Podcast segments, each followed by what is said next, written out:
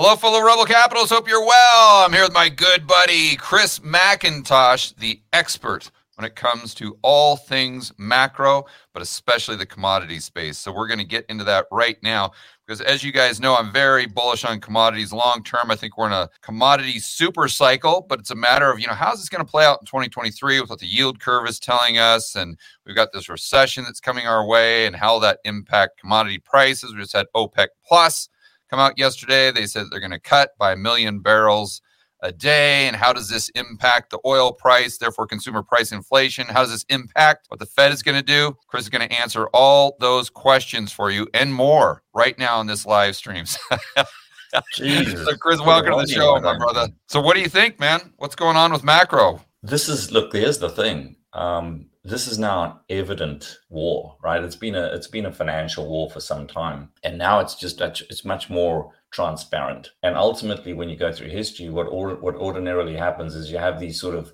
it's like a tit for tat, right? It's like a bunch of goons in the pub, and they're like, you know, what are you looking at? What are you looking at? And then there's then they start pushing each other and shoving. And you know, at some point, someone's going to throw a punch. You know, it's going to be a right hook or a left hook, and you don't know if it's one or the other. Maybe somebody throws a chair, but then it's all chaos and it's all off. And I think we're moving rapidly towards that kinetic outcome.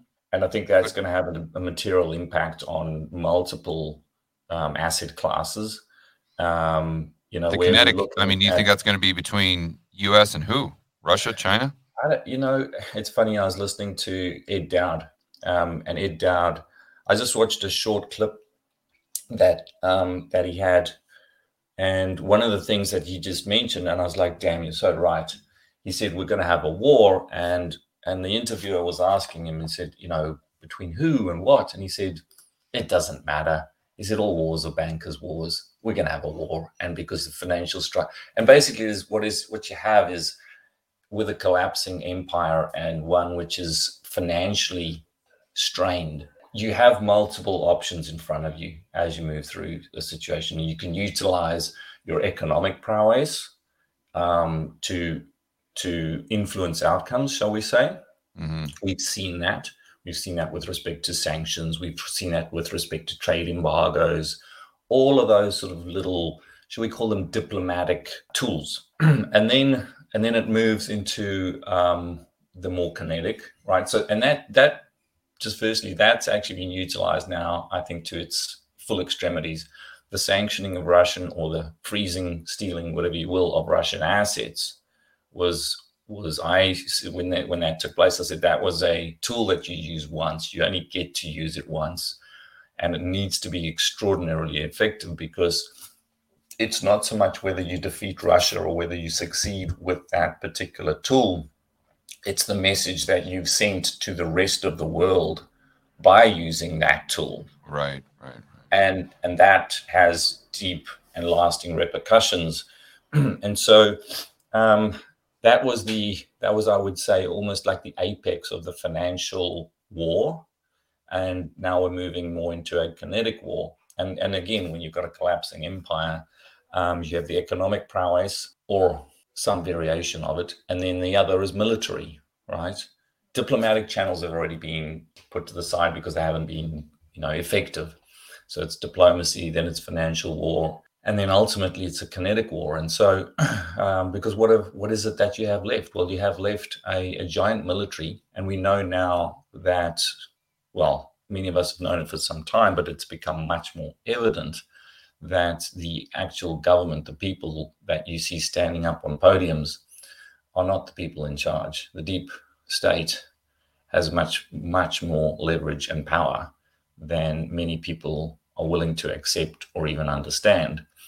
And the deep state needs a war, and the deep state um, profits immensely from war. And so, if I look, for example, pull up European defense stocks, you could look at um, US defense stocks, which have done shit from 20, even sort of 2018, 19, they started rallying. Um, and we, we pointed it out. We, we suggested that we were not going to participate, largely because I have a moral backbone and I don't wish to fund something that I don't agree with. but nevertheless, so you've had you have had US defense stocks doing extraordinarily well, and over the last 18, 24 months, European defense stocks have been massively outperforming US US defense stocks, and what it tells me is that they're stocking up.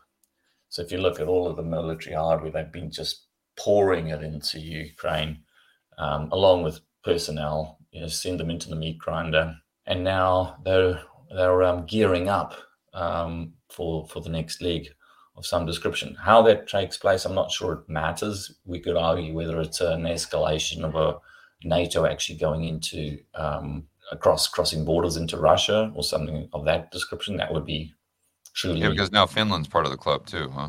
Finland's part of the club. I mean, is they look they've kept crossing um, multiple um, red lines yeah. that that Russia has put in place. They've said this, you know, this is a red line, and they've just kept crossing them. But then the other thing that you're noticing is that there's a there's a fairly distinctive shift towards Asia, which is also deeply worrying. And good old Victoria Nuland even came out saying that we're good. Um, what are, I'm trying to think of what her words were, but it was along the lines of, in order to fight China and defend Taiwan, we would be utilizing our allies. In other words, another proxy war where we'd be utilizing satellite um, peripheral states to go in and do the dirty work.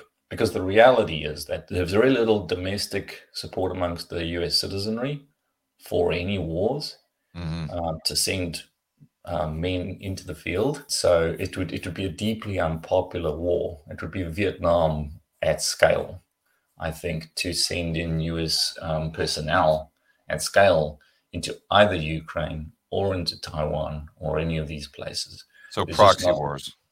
To proxy wars, and so they're left with the um, they're, they're left with the need to have a war. They've got tons of military hardware they can send in, and then they're going to utilize um, so-called allies. I think that's sort of probably well, that's that's the probability of outcomes based on the rhetoric that is being put forward. Do you think that OPEC deal was to send a message, or what do you think the well OPEC the rationale behind that was? Yeah, yeah, it's a good question. OPEC is part and parcel of this. If you go back and you look at what what was um, called the Mackinder Doctrine, right, which is also known as the Heartland um, theory, and this has been at the heart of US foreign policy for decades and decades now. And it's very simply, I'll, I'll bastardize it to some extent, but in order to keep it fairly short and um, understandable. The heartland theory is that the Eurasian area, so this is Middle East, um, Russia included, and Europe, whoever controls that economically, politically, militarily controls the world. Right. Because it has the highest amount of um, population in the world, highest um, typical GDP as aggregate, mm. and it also has all of the, um, the trade routes. It has the Suez and the Bosphorus, geopolitical choke points. It, it, Istanbul, so, the Bosphorus is the canal. Just for people listening, the Bosphorus is that canal that uh, is controlled basically by Istanbul. Yeah, yeah. And so whoever con- the, the theory was that whoever controls that controls the world. Mm-hmm. And if you lose that, you lose control of the world. And so the the strategy was one of two things: either you control it, and if you cannot control it, fully and completely, you ensure that no other party ever can. And this explains why, for decades and decades, the US has been funding um, military conflicts in the Middle East on both sides. It's why they funded Al Qaeda against the, the Russians and then they fought Al Qaeda. It's why they funded ISIS against Syria and then fought against them. It's why they've constantly been meddling in order to create conflict such that none of those particular um, political um, or ethnic groups in that region could have ever come together and form some level of economic or political alliances that could um, threaten the um, uh, threaten the the West's hegemony. So, what's interesting now is if you look at what's just happened, literally this year, and it's been slowly moving in this fashion, is that well, actually, let's go back a second. Let's go back to the withdrawal of the US from Afghanistan. Now, when that took place, I remember writing about it and mentioning that there were two countries in the world that will be extremely, extremely worried about what just took place. And those two countries are Saudi Arabia and Taiwan. And the reason for that is quite simple. They owe their existence to the US military. And what the US military just did was show that they're probably not the most reliable partner, shall we say. And it was um, not a coincidence that two weeks after the um, the Afghanistan withdrawal, Saudi Arabia went and signed a military deal with Russia. And that has just exacerbated and continued. Anyways, so they needed to have a um, another military partner. Their economic partner, and, and by the way, economics always drives, almost always drives and gives you probability of outcomes when you think about political um, alliances. If you look at trade flows, trade flows will almost always show you what will then become on the news.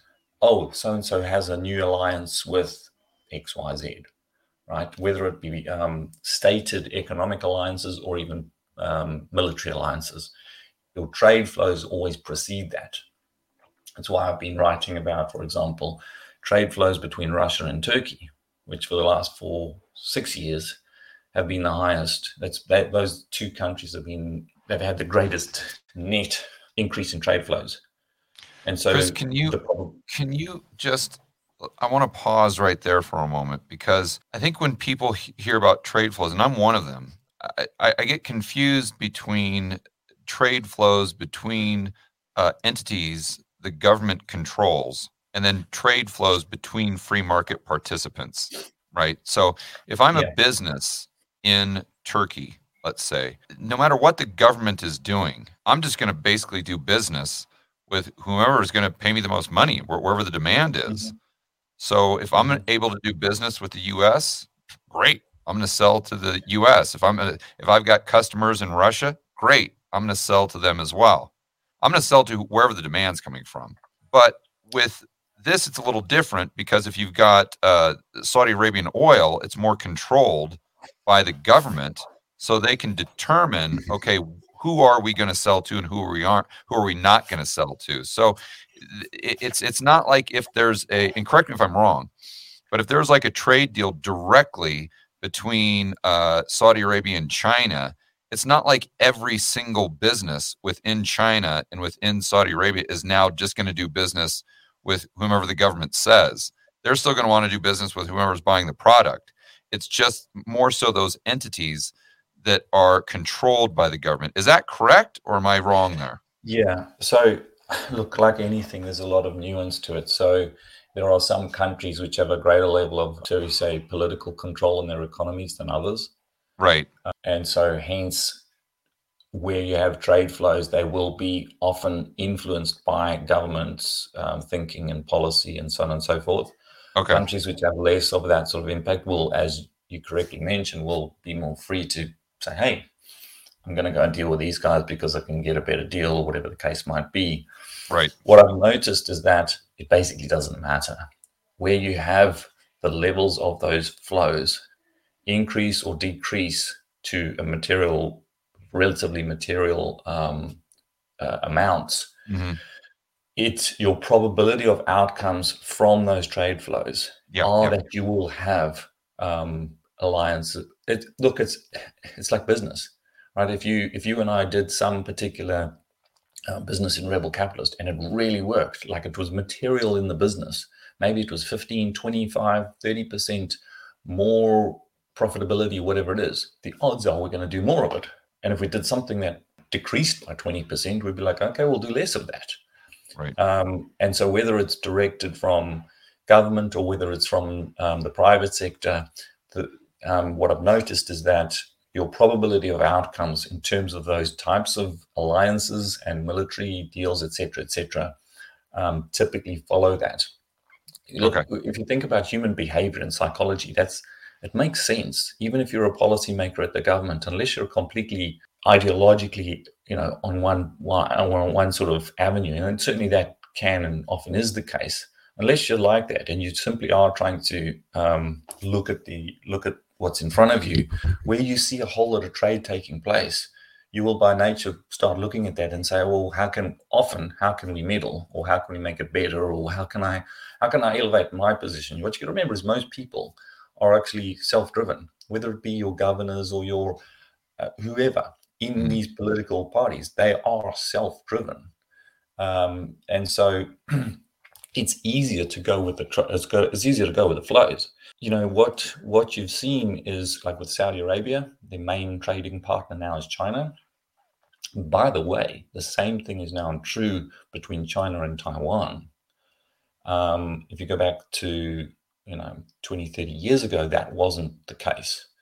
So in many respects, China doesn't actually need to do anything to take Taiwan. They all they have to do is just sit and wait because the trade flows will will increasingly make Taiwan dependent on China, right? In, in, terms of trade, such that they will have the ability to influence them via, shall we say, more diplomatic, financial, incentivized means, whereby the populace will go, yeah, but you know, I've got my business running, and when we sell it all to the Chinese, and it's good, and that's much easier than coming in with bloody B 52 bombers and everything else. That's chaos. That's a mess. And isn't that normally their style, Chris? As far as the Chinese, that they don't really like getting in that kinetic war. They like to sit back and say, Let, us maneuver around this and let's just try to wear down our em- enemy, maybe financially, to the point where we don't have to go to war. And um, and we'll just do all these other kind of things. It's it's not. It's much more subtle. It's much more. Yeah, yeah. It's much more. Well said it's not overt. It's not overt. That's right. Yeah, and in fact, um, but but it also it's important also to understand that it's not necessarily that it's um it's not aggressive. They're very very aggressive, right? But in, in different means, right? And so, as an example, when you've got all of the um, the fentanyl coming in across the border into the U.S. from cartels, there's a lot of yeah. Chinese influence and money behind that. Right, right, right. Because you, like, what better way to, to destroy your enemy than to let them eat themselves alive and simply just fuel it? It's the same as the whole carbon debate, right? The Chinese love this idea that the world's going to decarbonize. Yeah, because it Why? just weakens everybody. Because it just weakens your economic opponents. And if they don't have the economic prowess to fight you, they don't have anything. They can stand up and yell and scream, but it's like once you've lost your economic prowess, you've lost it. It's yeah. done. Europe's so, a great example, right? Yeah, go so go build those windmills, and then you know, then let's see what happens in a couple years. and you can see all of that. That you know, Asia is all paying lip service to this. The Middle East is all paying lip service to this. Russia is all playing. Russia's not even paying lip service to this. This um, save the planet by um, eliminating one element of the uh, atmosphere from it, which in itself is absurdity, but nevertheless. And so they all they all love the fact that the West is barreling down this path. Mm. Um, in fact, I don't know, but I wouldn't be surprised if you found that there were a bunch of NGOs and various organizations that are being funded by the Chinese Communist Party to help push this forward. Why wouldn't you? It's a much, much more efficient. Your return on on investment into, from a military standpoint far exceeds that of an overt war, where you put yourself in the headlights of, "Hey, we've just bombed you, or we've just done X, Y, Z to you." Mm. Much, much efficient, more efficient. So, back to what we're talking about with the Middle East. Um, there's a number of factors coming in. One of which is that the Middle East increasingly sees the United States as a um, as a economic and military partner that is um, untrustworthy. And um, you know they stole Russian assets. That was one thing. They moved the military out of Afghanistan and left their own people on the ground to suffer consequences. You look for a plan B. is what you do. So we're seeing that forming. But in, but what's important is that is the heartland, right? And they are they're losing that heartland at breakneck speed. You have now China that's negotiated a peace deal between Russia and um, sorry between Saudi and Iran, which is mm-hmm. huge. And basically told them, look, guys, you know, sit down, put your you know, put your toys aside, stop fighting. So you have Iran, Saudi, Russia, China, And the next one that's going to really fall into that bucket is Turkey. Turkey's just sitting on the sidelines. Um, they're already building gas hubs where they're delivering um, Russian gas and so on and so forth. But Turkey, being quote unquote part of NATO, um, has always been politically promiscuous, shall we say, and they receive billions every year from NATO. So why would you give that up unless you have to? So they'll keep playing the game until such a time whereby they'll be pressured to take sides and they'll have to make a decisive decision. Um, and I think it's obvious which way they're going to go. Um, but that's that's a huge portion of your heartland, um, and so the probabilities, which I think come from that, are that the US is going to, or the West, the deep state, shall we say, needs a war. They desperately need a war. They have to stop that formation of a political, military, economic alliance that has too great a power in the heartland. And even if China wants to sit back and, and play the more strategic route, you think that the West needs not only a war, but a kinetic war. That's really there. The and they're going to keep pushing and pushing and pushing and pushing until they get it. Is that what you're saying? Well, I think it's going to become more difficult for China to stay on the sidelines. They've now entered the fray in terms of economic alliances with, uh, and and overtly with Russia, right, right. Iran, Saudi. Um, and so when that economic alliance is then threatened, China is going to have to make a decision. How do they go about doing? Like, what do you do? Um, so that's that's that's it's an interesting. How, how do um, you reconcile this? Well, first of all, how does that factor into your decision making as to how you're setting up your portfolio and, and, and your long term view? And then I want to try to figure out how you're reconciling that position with the information that we're getting from the yield curve. Good questions. Um, and and I'm not sure I have all the answers, but I'll give you what current level of thinking is. All wars are inflationary by nature. Right, right. Firstly and foremost, um, we're entering into this phase where we have the highest levels of debt that the world's ever seen, both in nominal as well as um, absolute terms. Ordinarily, you can only result you can only resolve those debts via inflating them away or having a debt reset, a debt jubilee of some description. I think that I think the latter is far more probable than the former, for the simple reason that there is we we've reached such levels um, that that inflating it away is actually too long a time frame, and and by I just think the numbers are too egregious at this point to actually inflate it away as has happened in the past.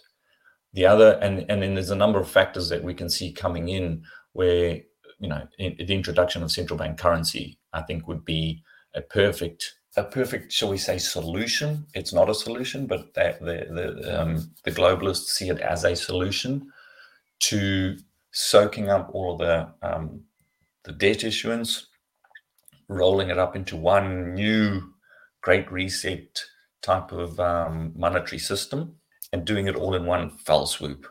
Um, the, the ability to push that through might coincide with some exogenous risk, i.e., threat from China, cyber attack or, or, something of that description, which would take you into kinetic conflict. Um, and so we're seeing some of those um, types of narratives being discussed at length. And, and this is not from conspiracy theorists, this is straight out of the IMF. Um, this is coming straight out of the United Nations and all these so called think tanks, World Bank, IMF, United Nations, you name it. So um, I think the probability is is worth considering. And then as to portfolio, well, actually, you mentioned like yield curve. So, because I mean, I want to take it back to commodities, and I know that you're very bullish long term on commodities for pretty much the reasons that we've been talking about the the, the war and how it's inflationary, and that's going to crush the supply side. That's going to pretty much do the same types of things to the supply chains that we saw the government's response to COVID right? I mean, back in 2020, and yeah. war pretty much does the exact same thing. and we know that that was extremely inflationary. So uh, you're you're betting that that regardless of what happens over the next six months or year, that over the next ten years, we're going to progressively go down further and further and further down this path, while at the same time, those global elite are going to be doing everything in their power to crush the supply side, while the demand stays very very uh, consistent. And, yeah. and that's kind of your argument there. So it's, it's it's it's the global elite and what their agenda is. That's very bullish for commodities. And then this war and the U.S. kind of pushing the pedal to the metal and trying to get this kinetic war because that's what they think they need. That also is very bullish, and that's I think that's kind of the thrust of your argument for commodities, isn't it? Well, there's a huge thrust of the argument for commodities simply is that cyclically we're at the lows and ordinarily, okay. we should have started restocking and recapitalizing that entire uh, spectrum. And it doesn't matter whether you're looking at coal, oil, copper, anything. Um, right, right. That hasn't happened. Nowhere near to the extent that it would in a norm in a normal cycle. There's a couple because of, the ESG why. nonsense. It's ESG nonsense. It's and you know what you got to. The reason that commodity markets are so are so fantastic is they're very cyclical because they're so capital intensive. Right. And therefore more predictable. Much more predictable. And they're also so there's the ESG side of things, but another side of things that's that um, you need to consider is the um, is that it's a debt financed industry. A new oil rig will cost you a billion dollars. Mm.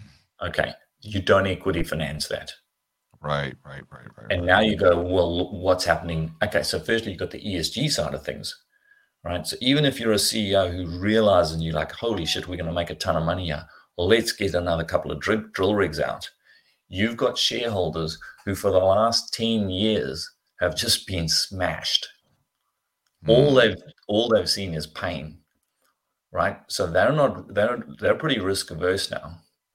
Okay, you can show them all the projections and all the numbers that your your your day rates and everything are climbing, but they're still they're like, yeah, that's just mentally the framework we're in.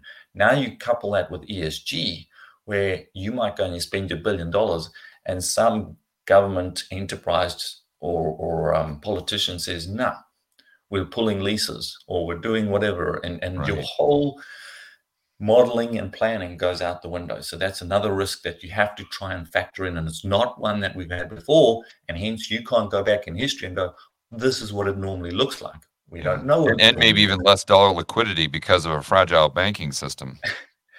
and that.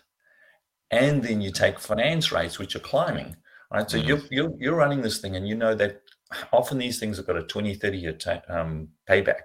So you go, okay, I'm going to debt finance it for, say, 20 years. What are rates going to be in 10 years, five years, right, right, right. 20 years? You have to start extrapolating out what that looks like and hence what is the underlying price that you need of the commodity and what are the risks of politicians and and and and and. And, and, and, so, and, please explain the cyclicality of not only commodities but the cyclicality of, of interest rates. Because you're talking about interest rates 10 years 20 years every, 30 years. People need to understand that interest rates themselves usually run in 30 or 40 year cycles. Yep. Credit markets a 30 year cycle.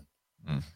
we like we have so many things lining up that are so extraordinarily bullish for for for these capital intensive industries to not be putting more in more um, capital in.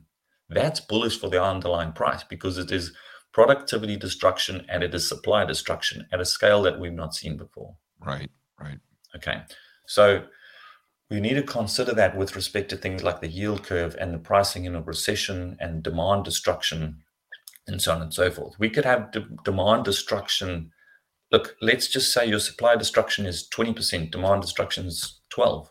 What happens? It's bullish. Right? Yeah, so, you know, as you're sitting there talking, Chris, the other thing that I'm thinking about is I actually just got off a call with uh, our, our, buddy Robert Kiyosaki, and uh, as a private call, I was just explaining to him kind of the the methodology behind the yield curve and um, and other things like that, and Fed funds and unemployment, and and one of the the the main you know points of discussion there because you know I kind of went through this little presentation, made sure that he understood everything that's going on, and he's and he says, okay, well, my question is when the stuff does hit the fan, because that usually happens after the curve is no longer inverted. He's like, what what what's what is the crisis going to be? What is the yield curve predicting? And I said, you never know. That yeah. we don't know. You never know what the crisis is going to be, but you know that something's going to, that tsunami's coming at you. That's the only information that you have. So right now we know that Silicon Valley Bank, Signature, Credit Suisse, Deutsche, that's not the crisis.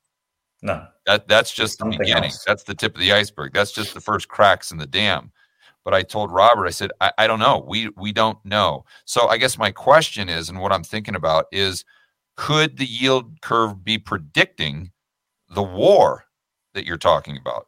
So it's not predicting a recession because of a recession or a financial crisis or the commercial real estate market, but it's predicting an inflationary recession due to a kinetic war. And, and that's what's on the horizon. And, and that's what the smart money is betting on right now.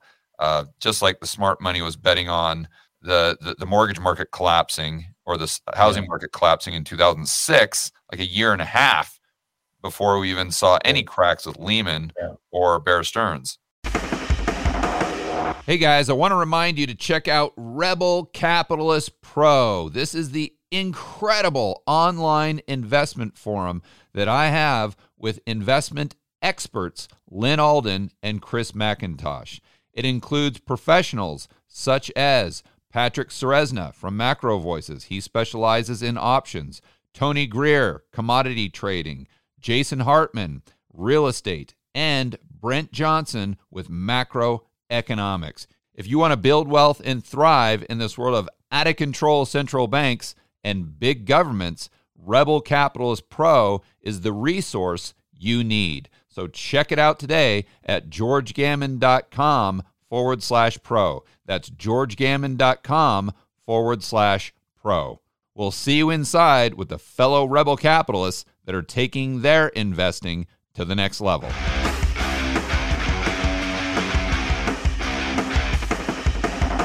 The way that I try and do this is you've got multiple things going on. So it's almost like I just I have whiteboards and I, I draw out like you can isolate things. You can talk about yield curve and go, okay, what does that mean? What does our historical precedents give us, etc., etc. Yeah. Then we can talk like so you you build all of these different models almost mm-hmm. of, of things that you see going on. And then you got to go, okay, well, what are the probabilities? And how do these all mesh together? And do they right, even right. mesh together? And how does one impact the other, and so on and so forth? Um, and then the other thing that I do, which I think is probably an investor's biggest um, biggest net benefit that they have, especially individual investors and not asset managers, is I take a long time frame. I step right back and I go, okay, I don't know what's going to happen in the next six months. Um, I don't know what the Fed's going to do. I don't know what the consumer price index is going to look like. I don't know necessarily what the PPI is going to come in at, or you know, all these various things. And largely, when you go back, typically they're just noise. They help, and and and I say, I say that not because you shouldn't pay attention to them, but you should pay attention to them within context, right? And you know, unless you're a trader, if you're a trader, fine, they're very important. But in, in the large game game and scheme of things, they don't really matter that much. What's the most probable outcome over like at least a five year time frame? Mm-hmm, yeah. And I need to base my portfolio on that. I can if I can figure out other things along the way and I can see some risk coming, I can adjust it accordingly. But I need to have like a solid ship, right? Which is which is going to last me five years out because the things that are happening today are the kind of things that happen every hundred years you basically don't want to mess that up because it could be catastrophic. And I'm not saying that to try and be, you know, um, to scare people. That's just a historical precedent. That's where we're at. You've got a 30 year credit cycle. We've got the 100 odd 80 to 100 year war cycle. We've got um, uh, clearly we've got a debt crisis on our on our doorstep, a sovereign debt crisis. Commodity you can't have a sovereign too. debt crisis without a monetary crisis. So you know, all of these things are, you know, so that, let's just take that as an isolated event sovereign debt crisis, morphing into a monetary crisis. Now, then let's look at a, um, a yield curve inversion, what we've just talked about, which is some demand destruction event on mm-hmm. the usually not too yeah. distant horizon. Mm-hmm. In the past, what would you have done? Well, you would have gone to cash or T bills mm. or even bonds. But now we've got a sovereign debt crisis, the likes of which we've never seen before. The two con- conflict. You wouldn't go into bonds just looking at the sovereign debt crisis, and you wouldn't go into cash even knowing that you're going to have a monetary crisis. But you've got this this yield curve inversion. You've got something coming. We don't know what that something is. What to do? So I I bring it down to various. You know, I it's like deep value investing. You go, what is screamingly cheap? Where mm. if I get it wrong, I'm not going to get run over.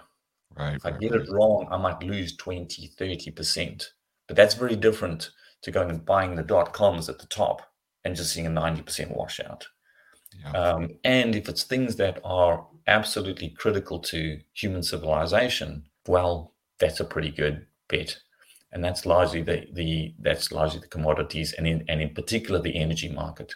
Now, if we do have some level of a kinetic war or an increase in the in the current kinetic war, that's energy you cannot ever have political security without energy security. That's going to get fought over.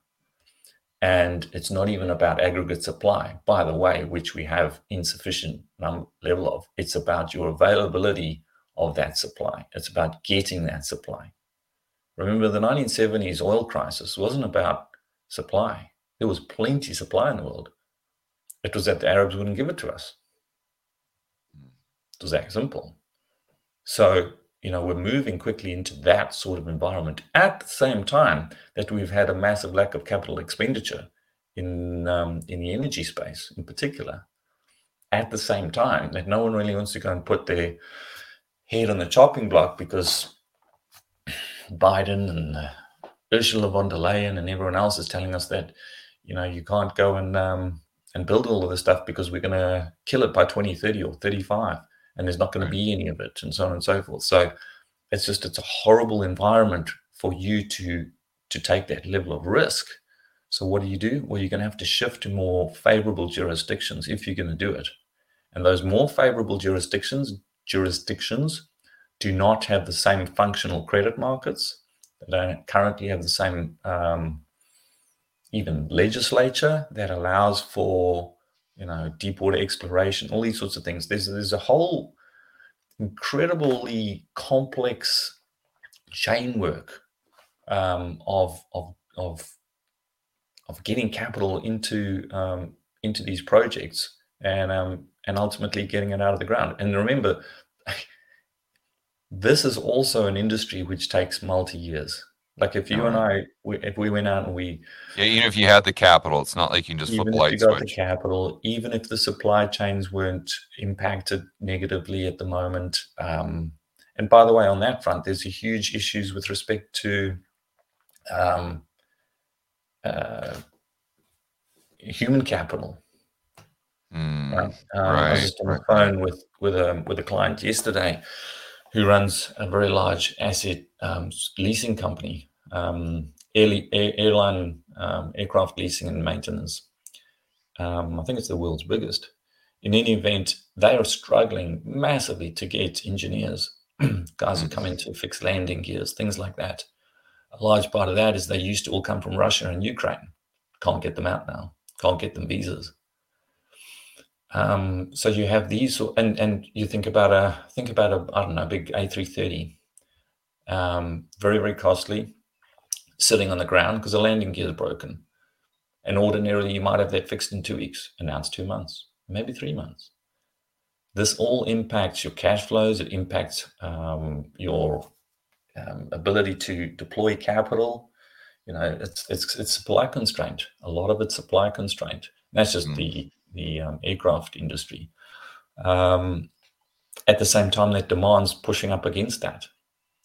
You know, so um, so when you're looking at the, the commodity space, and I want to let everyone know that uh, you're not only one of my business partners in Rebel Capitalist Pro, but you're actually going to be at Rebel Capitalist Live, uh, the next one that we have coming in uh, in May. uh, 12th to the 14th in Orlando. So, you know, guys, if you haven't gotten your tickets yet, you got to go to rebelcapitalistlive.com and grab them ASAP. You're going to be there with our other business partner, Lyn Alden. But when when you're in Rebel Capitalist Pro, you, you're talking to a lot of the members about how you're specifically playing this commodity strategy, whether it's through producers. Uh, you talked about your favorite being the energy space, but I know that there's other commodities that you're uh, interested in that, that you may have on your watch list, even if you haven't uh, bought them yet. So, getting down into the nitty gritty, understanding your your macro view, what what do you like the, the best as far as that space, or you know, is it the producers because they're paying a dividend, or is there too much risk there because you got management, so you're just buying futures, sure. or how, how, do you how yeah. do you? The first thing that, that I'd say is, um, and excuse me, first thing I'd say is that it's really important to try and build a portfolio. Think of things from a portfolio perspective, right? Right. As right, opposed right. to just because yep. the risk is I come out and I go, "Hey, I'm super bullish on X," and you know what? I might be wrong, um, and you don't want to be overly weighted in one particular thing. That being said, um, and you'd know this, we were very bullish on coal two years back. We were buying right. snot out of coal. Yeah, everyone knows me because they hear me talk about that all the time. But I want to be clear that I actually got that idea from you uh, back just just when COVID hit. You and I were talking and talking about coal, and I bought a ton of it. Uh, well, that stupid ETF that they dismantled, but it mm. went up a lot in price uh, in the interim. But yeah, I got that idea from you. So coal, I'm still we're still bullish on coal. We still have positioning in coal, but on a relative basis, um, when you look across the spectrum of what you can buy in the in the oil and gas space, you've got producers, you've got a whole lot of stuff. The most asymmetric that we can find at this point in time are your offshore drillers by far and away. Um, and these guys are currently printing money. Their their day rates are just going to keep climbing. Um, the whole offshore space has been almost like the dirtiest of the dirty within the oil space. It's been the most difficult to get into. Um, and, and a big part of why it's so interesting is that there was absolute decimation um, from 2012 roughly through up until today in that space. Like like 90% of the drillers went away. Mm. I mean, it's just uh, it's one of those things where you look at it and you go, this either happens because the industry's going away, and it's like a Kodak moment, right? and we're going to digital photography. Yeah, well said. Um, or this is one of the best opportunities I've ever seen in my life, and we think it's the latter. Right. So, um, so that's that. That would be um, the one that I'd throw out there. Um, but then like, there's a lot of things going on. Like I said, build a build a diversified portfolio.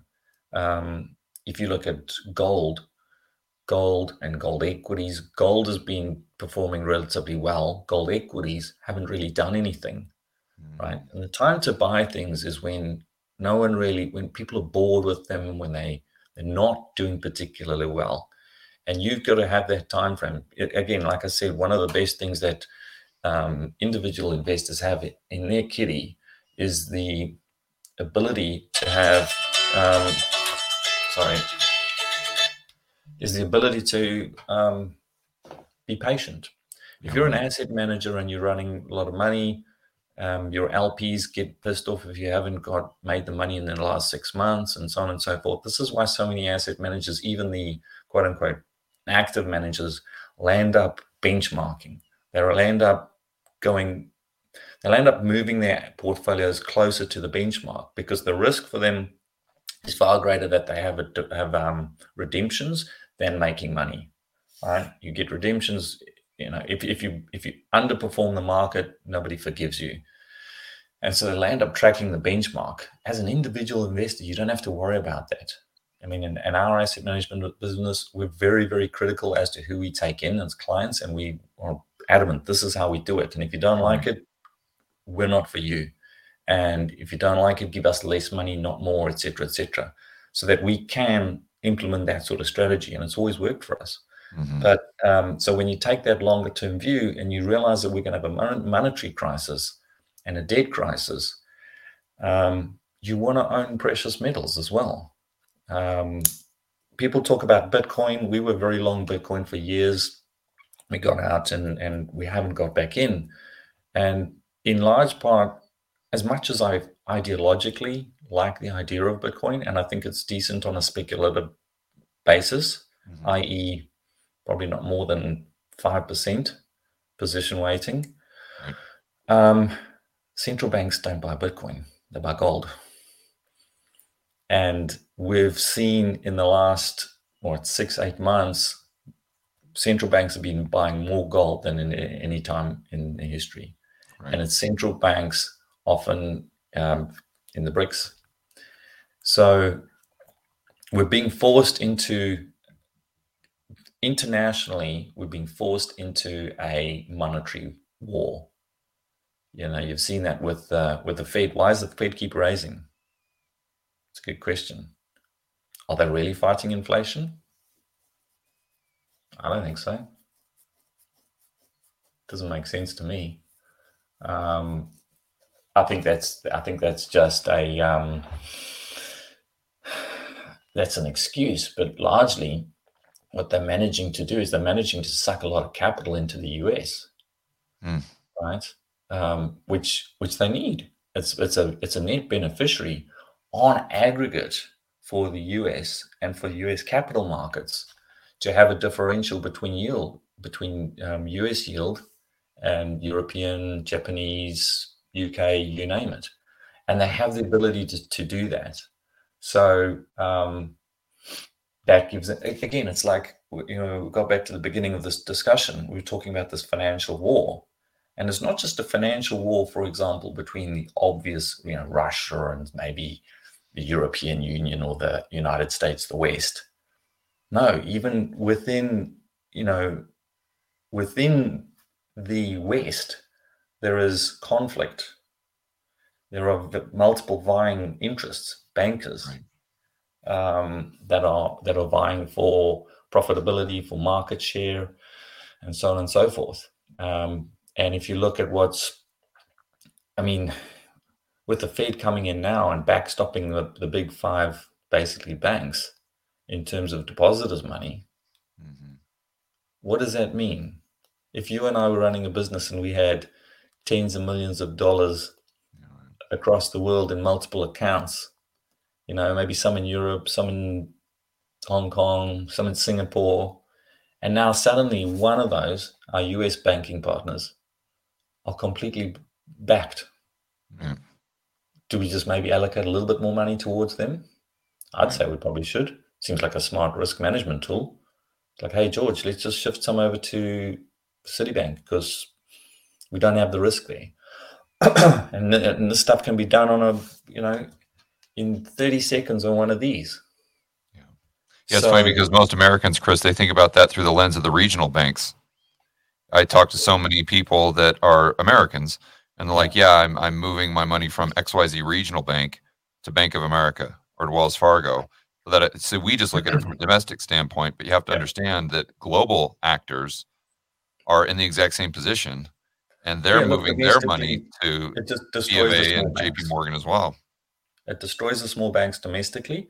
It concentrates yeah. power in in um, not surprisingly the banks that own the Fed. yeah. And, and, and doesn't it and doesn't it if you're increasing interest rates on dollars even outside the United States doesn't that put pressure on those entities that have that dollar denominated debt and therefore that yeah. puts there's a higher probability that XYZ central bank needs to open up a swap line with the Fed to get that dollar liquidity and then that gives all the leverage to the Fed. Exactly. And if the Fed decide that they don't want to give the swap the swap lines, yeah, you're then like so politically you might be like, oh no, we want to do XYZ. And they're like, well, look, I mean, this is basically how the European Union has functioned. This is why 27 member states are all cowed down to Ursula von der Leyen because the entire banking system is run She's by the ECB guys, just Ursula. She's yeah. that whenever I say Ursula, that's who I'm talking about, the gal with the ECB. We'll just call it the devil, but yeah. Or I'm sorry, the, the EU, the EU. The, I'm sorry, the EU, the EU. the EU. So so and that's what the that's what they've managed to do is they've managed to actually get that done whereby you do not have independence of monetary policy in the EU anymore in any of those member states. Right. You're controlled at a financial financial level by Brussels. They can just cut off your banking system like that. Mm. Do you really think you're going to get re-elected? Even if you're doing what you think is and what is possibly the right thing for your citizens, if you cut off their dollar liquidity, when you or if you cut it, forget about dollar liquidity, if you cut off their their um, their credit lines within just thinking about the European banking system, they're done. Yeah. So so take that as a mechanism and now take that as a whole and think about how the Fed are doing the same thing on an international basis. Sure, it's happening on a domestic basis. I'm not too worried about that. On a domestic basis, your small smaller regional banks don't look as, as good as they would otherwise because you know we just discussed that. But on an international level this is important because the same thing is taking place. It's not a, it's not a surprise to me that as soon as um, the little midget came out and said that take a look at what happened to european bank stocks. Who are you talking about yellen? Yeah. Yeah. Immediately. It was the first thing i looked at that. I, I, I got up in the morning and looking at my my feeds i'm like boom, I looked at that. I was like, okay, what's happening to European bank stocks? I pull them up. I'm like, there you go. Hmm. So, um, yeah, um, it's in that environment. You, you're getting this this move, huge movements of capital around. That's um, that's huge volatility. In a volatile environment, you're just going to have to expect that your portfolio is going to experience volatility. And and I think one of the biggest risks that you have here is that you get whipped out of a position or or um, positions that you hold, which are fundamentally sound, because of huge volatility. Yeah, right. And remember, volatility is not risk. Volatility can can be as a consequence of risk, but in and of itself, it's not risk. Think about it talking about offshore drillers, you got companies that used to be $2 billion enterprise companies. Today, they're $200 million. What's the volatility on that going to be? It's going to be much higher because your free floats. It's, so a $200 million. Your risk is actually lower. Sorry? But your risk is lower, assuming you're getting the same company for a better price. You can have a $2 billion company that's loaded to the, to the eyeballs in debt, that's very marginal on, on its um, uh, profitability. Mm right? At the tail end of a bull market in, in say drilling, where oil was trading hundred bucks, and you know, this is the end. That's way more risky than a than a two hundred million dollar company when oil's trading at close to hundred. Right. It's got no debt. It's been restructured. I'm like, which is less risky? The two hundred million dollar company, but which is more volatile? The two hundred million dollar company. So volatility is not always risk. Yeah. And, and so, so how do you see this playing out with the dollar? And I'm, t- I'm not talking about domestic inflation, which most people that that's one of the biggest mistakes I see people make is is they just they conflate uh, the, the, the value of the dollar relative to other currencies with the value of the dollar and domestic inflation, or the value of dollar compared to goods and services in in the U.S. And it's just you know they're two completely completely separate topics there but uh, you know that's kind of the buzz is everyone's talking about the BRICS setting up their own reserve currency to compete with the with the dollar and therefore you know we're going to have hyperinflation and the the dollar is going to res- lose reserve sta- status and whatnot. That's kind of the narrative right now. I don't buy that. It's more complex than just that. We've just talked about the banking system right? And how that's um, basically positive for the US, right? As destructive as it is uh, both domestically to certain regional banks, as destructive as it might be to foreign banks, um, that's actually a um, that's a net positive for for the US in terms of capital flows. And then I see a lot of this stuff talking about, you know, Saudis now trading um, with China and yuan. Kenya just signed a deal to do the same. Russia's doing it. Da da da da da da da. And people are going, well, that's the petrodollar. It's done. It's it means that the dollar's over. Why? If you take aggregate, okay, so global economy is what about 85 trillion? No, no, no, 104. 104. Okay, I'm behind the curve. Yeah, I just did a video on it the other day. Um, oil markets are like about two trillion and change. It's it's it's two percent, maybe three. Even if it was five percent, five percent will have some impact, but it's, it's not the end. There's other there's other things going on that are um, equally or just as important. Um, now you think about glo- think about their global GDP. You've got the EU, which is deindustrializing at rapid speed. Okay. Um, what have you got there? You got to think um, Europe's like 20, 17, 20 trillion, something like that. I don't know Europe. I know that, the US is about 25 trillion. That that there in and of itself is far bigger than the oil markets. So what happens in Europe is more important than the than than the energy markets, just in terms of global GDP. And what we're seeing there, as we just discussed, is a is a movement of capital out of the EU to the US. Hmm. Okay, and that's before we have a, a, a, a, an elevated kinetic war. What happens if if they if they have an elevated kinetic war in Europe? Where does that capital go? It's not going to Hong Kong. It's not going to China. Certainly not going to Russia. It only has one home it can go to, and that's the US. Now, if you have so, but then I think most people on the live stream would say, "Okay, Chris, if all those dollars are coming back to the U.S., isn't that inflationary for domestic prices?" Yes. Yeah, it's inflationary for domestic prices, but it's not negative for the dollar. So yeah. this idea that against other fiat currencies go away. If anything, the dollar goes away by exploding upwards like a collapsing star.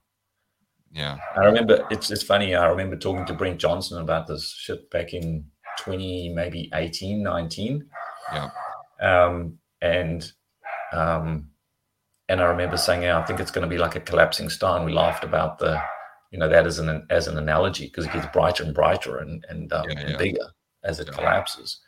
and so I think that's that's a more probable outcome just because these other factors outside of the dollar's dominance with respect to energy markets um, are, are more important. You know, if we, the deindustrialization of Europe, and the, I, I'm relatively convinced that Europe is going to fragment and collapse, just as the just as the United States is struggling domestically. It's basically they've already divorced internally, you know, politically. Um, now it's just a matter of figuring out who the hell gets the silverware, right? Mm-hmm. And everyone's talking to their lawyers at the moment. They haven't yet sat down in court and you know nutted it out. But that's kind of the situation that it's at now, and you're seeing that you know with DeSantis coming out saying we're not going to extradite. Um, there's a anti-CBDC bill in Florida, another one coming in Texas. All that's financial. It's it's all of these things are all like what's happening domestically in the United States is also happening in Europe at an increasing pace. It's fragmenting. It's falling apart. So in that environment, um, where do you, if you're a Westerner, where do you seek safety? Yeah. Especially if you've got a kinetic war, it's going to seek it in the dollar. It's it's just the way it is. You can't you can't seek it in Norwegian kroner or I mean, fine on an individual basis, people could, but large capital flows. If you're a sovereign wealth funds, if you're a big mutual fund manager, you can't. Yeah, Forget and what people it. tend to forget is is those entities outside the United States could care less about the inflation rate inside the United States. That that that's oh, a, because that's not their li- their liabilities aren't dollars. Uh, their liabilities are their local currency, the Turkish lira, as an example, the Colombian yeah. peso. So if your liabilities are pesos and the dollar is appreciating in value, or at least going to maintain its value against the Colombian peso, you could care less if the inflation rate in the U.S. is negative two or twenty percent.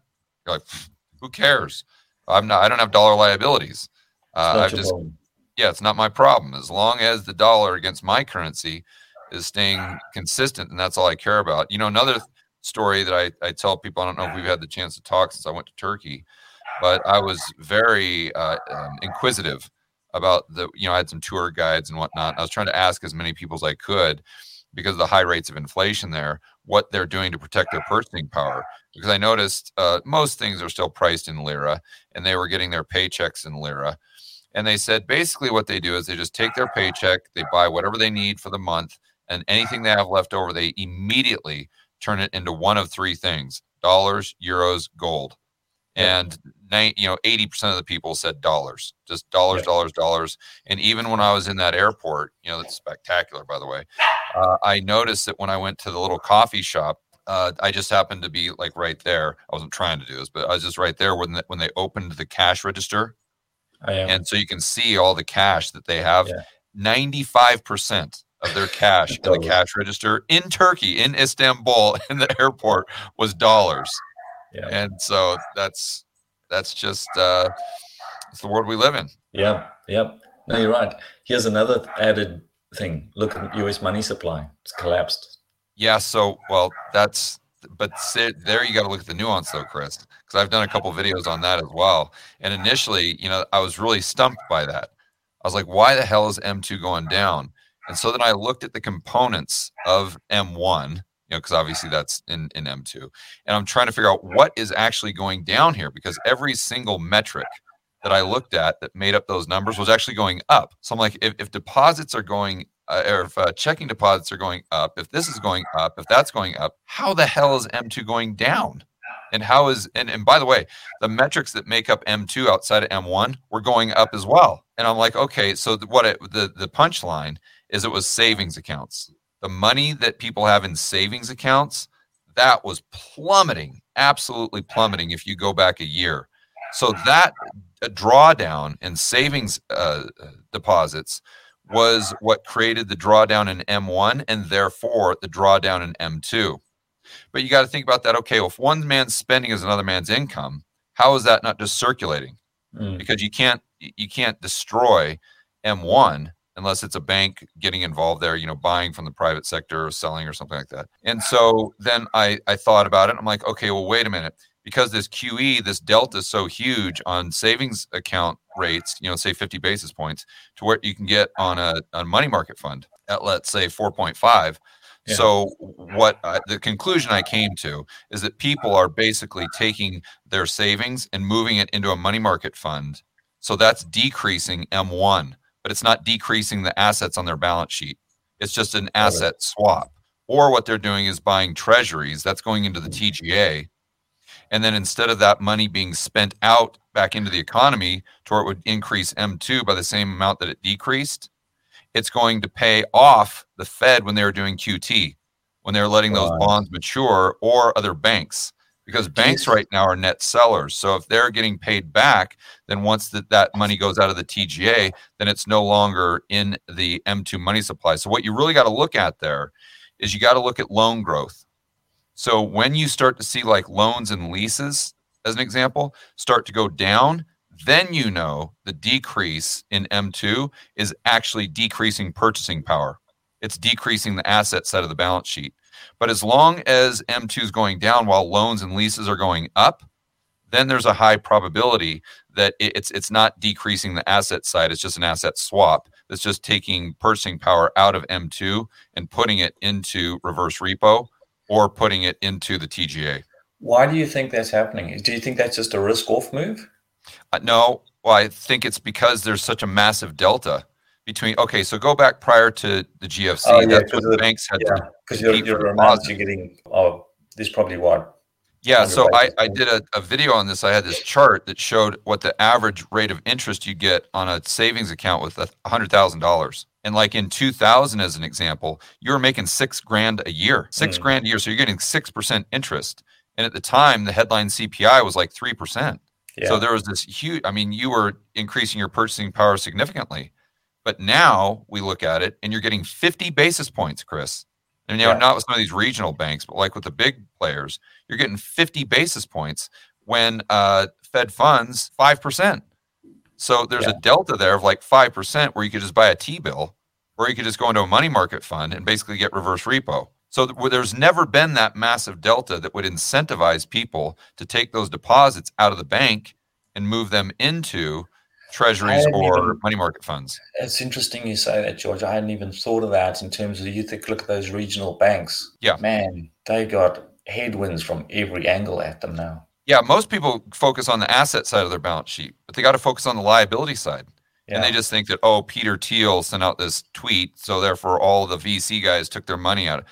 Maybe, but maybe more like all those tech companies were burning cash because they're all just they all incinerate cash because they're not profitable so therefore the deposits were going back down mm-hmm. but in addition to that you know they had those cfos at the tech companies they're saying same exact thing why am i got why do i have my money here when it's a yeah. liability of a commercial bank at 50 basis points when i could have it the liability of the fed at you know through a money market fund at uh you know whatever 4.5 or 5 so again the i think the key component there what i'm looking at is loans and leases. If that's going up, then you know there's more currency units on net balance yeah. that are being created. Uh, therefore, then you just got to do a CSI mission and figure out where those currency units are going, assuming M2 is still going down. But once that starts going down, then you know that that decrease, if we still see one, is actually impacting the asset side of the the private sector's balance sheet, and that's when it's really going to impact aggregate demand. And then you get a demand destruction. Yep, yep, yep. That's right. That's so right. I wonder if we if it's pricing that on a what do we got three four months maybe six months. Yeah. So then you look at okay, well, what would decrease loans and leases? Oh well, how about fragility in the banking system? Mm. You know, if, if you got Silicon Valley Bank, if you got Deutsche, you got Credit Suisse, you look at all of, of what we're seeing over the last few weeks, does that mean over the next two or three months, you think there's going to be more loans or or fewer loans. Yeah. yeah. You know, most likely more loans.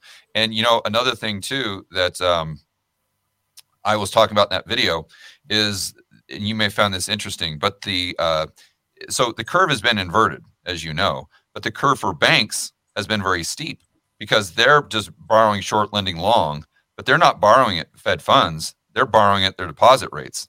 Yeah, so their deposit rates are 50 basis points, and the deposit rates are terrible yeah so their deposit rates are f- nothing basically but then they're lending even at the 10 year treasury. That's a good spread. But historically they would have already been bust because they'd be borrowing short and that interest rate is higher than where they can they can lend uh, you know with a risk premium in there. So then the question becomes what makes them start competing for deposits again to where they'd have to increase those those uh, interest rates. And that that's quantitative tightening or that's reserves going down into the TGA or down into the uh, reverse repo, where those banks have to start competing for those reserves once again. So, uh, uh, one story that I think you'll find interesting is I was talking to some guys that are big players in commercial real estate last night. And uh, the commercial real estate, they get most of their liquidity from these regional banks. And so these guys literally have, have millions of dollars in these regional banks. And they said three or four months ago, they noticed that there, you know, there's some banks out there that were offering like maybe a two or three percent, and their bank was still offering like 50 basis points. So they said, hey, you know, we we we love you guys. We've worked with you for a long time, but we need more interest here. And they said basically pound sand. So they said, fine, we'll just take our money and go somewhere else. And they said that like a week ago, they got a call from the, the that those same bankers begging them to come, come back, back, at like a 4.25 interest rate. Yeah, so, so they're moving. Hmm. So what that that they're, not only are they moving, but those regional banks are getting even further squeezed, and you can tell that by the fact that they're starving now for deposits because they're so willing to up to increase what they're paying people. But then think what that's doing to their profitability. It's destroying it because now that bank yield curve is flattening out, not inverting. Yeah and their their P and L is just going to get crushed. We're going to see a ton of M and A. Yeah, right, right, right, right. We're going to see yeah. a ton of M and A. And um, you know, as Richard Werner, Professor Richard Werner, has said so many times, the health of any economy is actually down to having small, um, very regionalized banking. Yeah, right. And if you look at what's happened in in most of the Western world over the last forty odd years, we've gone from having lots of small banks to having only a few big ones mm. and it's increasing. And and now you know this this what's just happened in the last um, couple of months with respect to Silicon Valley Bank and um, the Fed coming in backstopping, et cetera, et cetera. It's just it's just accelerating that process. And so overall, that's very, very bad for the economy. It's very bad for the economy. Aside from the, any sort of dystopian views you might have on, um, you know, CBDCs and stuff. CBDCs and, and a banking class that can um, inflict their will on on the citizens um, with the, with no, you know, no alternatives uh, available to people. So with your incredible framework that you've developed over literally decades of of managing large sums of money and, and putting it to work and doing the research. Um, what do you think the top three things are for people to be aware of or what are the top three things that should be on everyone's radar uh, moving into the summer of 2023 and then maybe even going into the end of 2023? I think it's much the same as it's been for the last few years. The trends in motion that are now, the trends that are in motion are just now more evident than when you and I first started discussing them. Mm, right. Um, I don't think anything's materially changed. Um, we've we've moved further down the cycle. There's been a number of things that have happened. We've got more geopolitical tensions, but the, we had them before, right? We still have supply constraints in multiple sectors. We still have them. We still have um, a sovereign debt crisis to um, visit us. That's still coming. We still have rising interest rates. That you know, so all of these things are just a little bit further down the track. When we first started um, talking um, much of the positions that we have are, are up multiple times, but I, this is a mul- this is a multi-year um, process. It's not a it's not a you know people. So I think take a long. I think the the most important thing that people can do is take a long-term view and take a take take a forty thousand foot view of things, right, and then build a portfolio based on that don't try and pretend that you're going to get everything right and that you're going to get your timing right and everything because you're not. And there's going to be multiple things that we don't know that'll come along and knock you on your head. You know, we just discussed some event horizon in the next, call it six months, mm. some somewhere on that time frame, where you know, post yield curve inversion, we something's coming. We don't know what that is. But the other thing is we don't know actually whether that's going to be deflationary, inflationary, stagflationary. Right. Um, we don't quite know what asset could, we can go and we can look at the 08 crisis. We could look at um, 2020 and and we can gain some insights into what asset classes were affected there, but every time is a little bit different. So what I would say is don't try and think you're smarter than you are. Build a diversified portfolio of deep value assets, and um, and then you can sort of play around the edges. And with respect to that, just keep in mind that we have a number of things. We have geopolitical conflict, right? That's almost always um, very bullish for commodities, okay. energy in particular. Okay. We have a monetary crisis on our doorstep. That's going to be very bullish for monetary metals. We have geopolitical tensions as well, which are which are creating a shift of capital globally. And so, one of the most difficult parts of my job is to actually f- not just figuring out sectors. That feels pretty easy, but it's figuring out on a geopolitical basis where the sectors are going to benefit. You know, um, do you do you buy a coal company in Germany or do you buy a coal company in Indonesia? As a very simple type of you know explanation. And the answer is probably it's, Indonesia. It's more about it's it's a different type of risk management with your portfolio. It's a geopolitical type of risk management, yeah. Yeah. more so than just the the typical fundamentals of the management totally. team and balance sheet. And that's never we never really had to deal with that for the last yeah. for my career.